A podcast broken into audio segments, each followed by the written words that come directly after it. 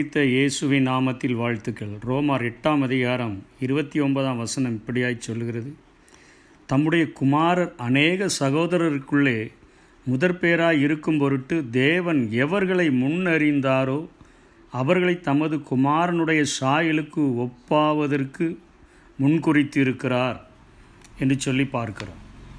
இன்றைக்கு உலகத்தில் அநேக மார்க்கங்கள் இருந்த போதிலும் கூட இயேசுவை பின்பற்றுகிற மார்க்கம் எதை சொல்லிக் கொடுக்கிறது என்று சொன்னால் இயேசு நம்மை அழைத்ததனுடைய நோக்கம் பிதா நம்மை தெரிந்து கொண்டதனுடைய நோக்கம் இயேசு கிறிஸ்துவினுடைய சாயலை நாம் அடையும்படியாக அவர் நம்மை முன்குறித்திருக்கிறார் என்று சொல்லி இந்த வேதம் நமக்கு கற்றுக் கொடுக்கிறது. இன்றைக்கு இயேசுவினுடைய சாயலாக மாறும்படியாகத்தான் தேவன் நம்மை முன்குறித்திருக்கிறார் அவருடைய மகிமையை கண்ணாடியிலே காண்கிறது போல கண்டு ஆவியாயிருக்கிற அந்த சாயலாகத்தானே மகிமையின் மேல் மகிமை அடைகிறோம் என்று வேதம் நமக்கு கற்றுக் கொடுக்கிறது. நாம் அநேக நேரங்களிலே ஆண்டவரை ஆசீர்வாதங்களுக்காக மற்ற காரியங்களுக்காக பின்பற்றுகிறோமே ஒழிய தேவன் எதற்காக நம்மை குன் முன்குறித்திருக்கிறார் என்கிற அந்த அடிப்படை நோக்கத்தை தெரியாமல் வாழ்ந்து கொண்டிருக்கிறோம். குமாரனுடைய சாயல் என்றால் என்ன? இயேசு கிறிஸ்துவே இந்த பூமியில் வாழும்போது சொல்லுகிறார் நான் சாந்தமும் மனத்தாழ்மையுமாக இருக்கிறேன் என்னிடத்தில் வந்து கற்றுக்கொள்ளுங்கள் என்று சொல்லுகிறார். சாந்தத்தை கற்றுக் கொடுக்கிறவராக மனத்தாழ்மையை கற்றுக் கொடுக்கிறவராக எளிமையை கற்றுக் கொடுக்கிறவராக இப்படி பரிசுத்தத்தை கற்றுக் கொடுக்கிறவராக மற்றவர்கள் பரிசுத்தமாவதற்கு என்னை நானே பரிசுத்தமாக்குகிறேன் என்று சொல்லுகிறவராக அநேக காரியங்கள் அநேக சாயல்கள் அவரிலே காணப்பட்டாலும் கூட ஒரு பிரதான சாயல் என்ன என்று சொன்னால் அவர் அநேக நேரங்களிலே தன்னை நோக்கி அந்த மகிமை தேடி வரும்பொழுது தன்னை நோக்கி தனக்கென்று பயன்படுகிற காரியங்களுக்காக சாத்தான் அவரை தூண்டும் பொழுது ஆண்டவர் அதற்கு நோ என்று சொல்லும்படியான ஒரு காரியத்தை செய்ததை பார்க்கிறோம். இயேசு கிறிஸ்து பிசாசினால் சோதிக்கப்படுகிறதற்கு ஆவியானவர் ஆவியானவராலே வனாந்தரத்திற்கு கொண்டு போகப்பட்டார் என்று சொல்லி மத்திய நான்காம் அதிகாரத்திலே வாசிக்கிறோம்.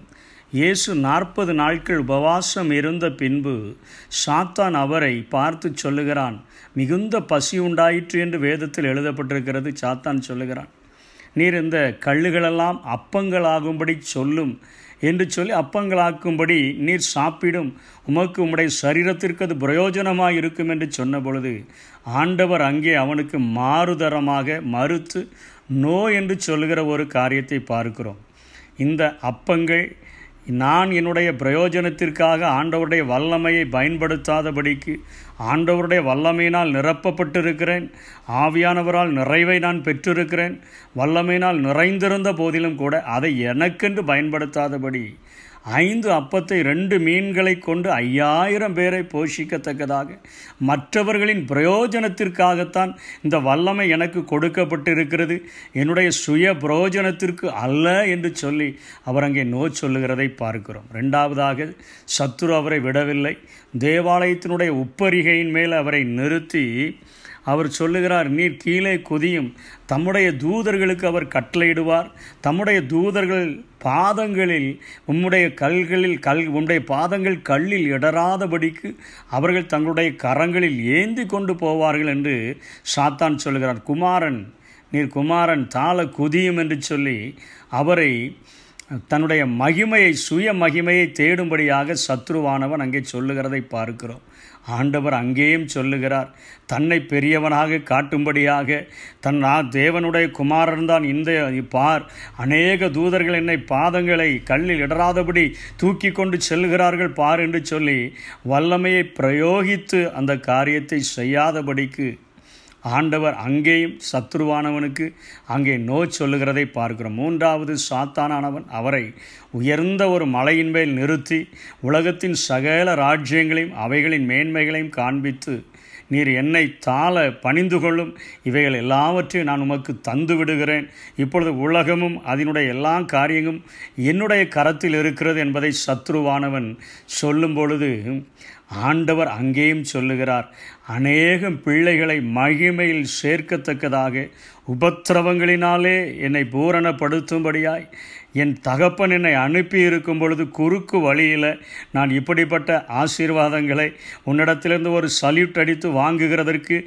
நான் முற்படவில்லை என்று சொல்லி அதற்கும் ஆண்டவர் நோ சொல்லுகிறதை பார்க்கிறோம். தன்னுடைய பிரயோஜனத்திற்காக வல்லமையை ஆண்டவருடைய மகிமையை தன்னை பெரியவனாக காட்டும்படியாக ஆண்டவருடைய வல்லமையை மகிமையை தன்னுடைய ஆசீர்வாதங்களுக்காக வல்லமையை மகிமையை பயன்படுத்தாதபடிக்கு அநேகம் பிள்ளைகளை மகிமையில் கொண்டு வந்து சேர்க்க வேண்டும்.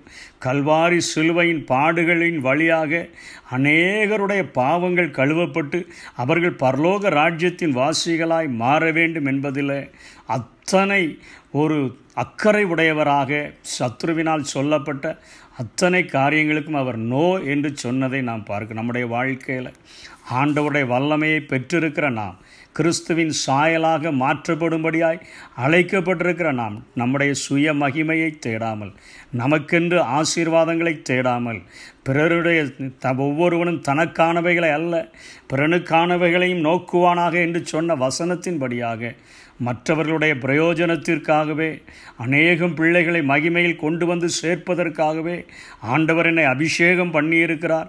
அந்த குமாரனுடைய சாயலுக்கு ஒப்பாக என்னை மாற்றியிருக்கிறார் என்பதை இருதயத்தில் எழுதினவர்களாக நாம் வாழ்ந்தோம் என்று சொன்னால் அநேகரை நீதிக்குட்படுத்துகிறவர்களாக வாழ முடியும்.